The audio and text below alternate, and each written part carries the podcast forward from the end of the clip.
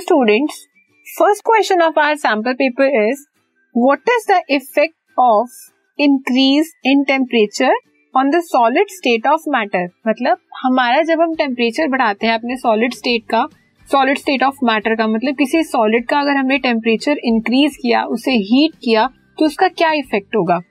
Increase in temperature of any solid state of matter result in to increase in its kinetic energy जैसे ही हमने temperature increase किया temperature increase करने से क्या होगा? हमारे एटम्स की, जो सॉलिड स्टेट के एटम्स है, जिस स्टेट से, जिस सॉलिड से या जिस एटम से हमारा सॉलिड बना है, उसकी काइनेटिक एनर्जी इंक्रीज हो जाएगी ऑफ़ विच में result in to its change of the state in to liquid जब काइनेटिक एनर्जी इंक्रीज होगी तो हमारे एटम्स मूव करने स्टार्ट करेंगे।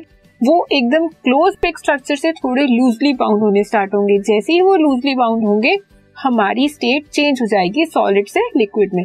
So this is the effect of increase in temperature of solid state matter okay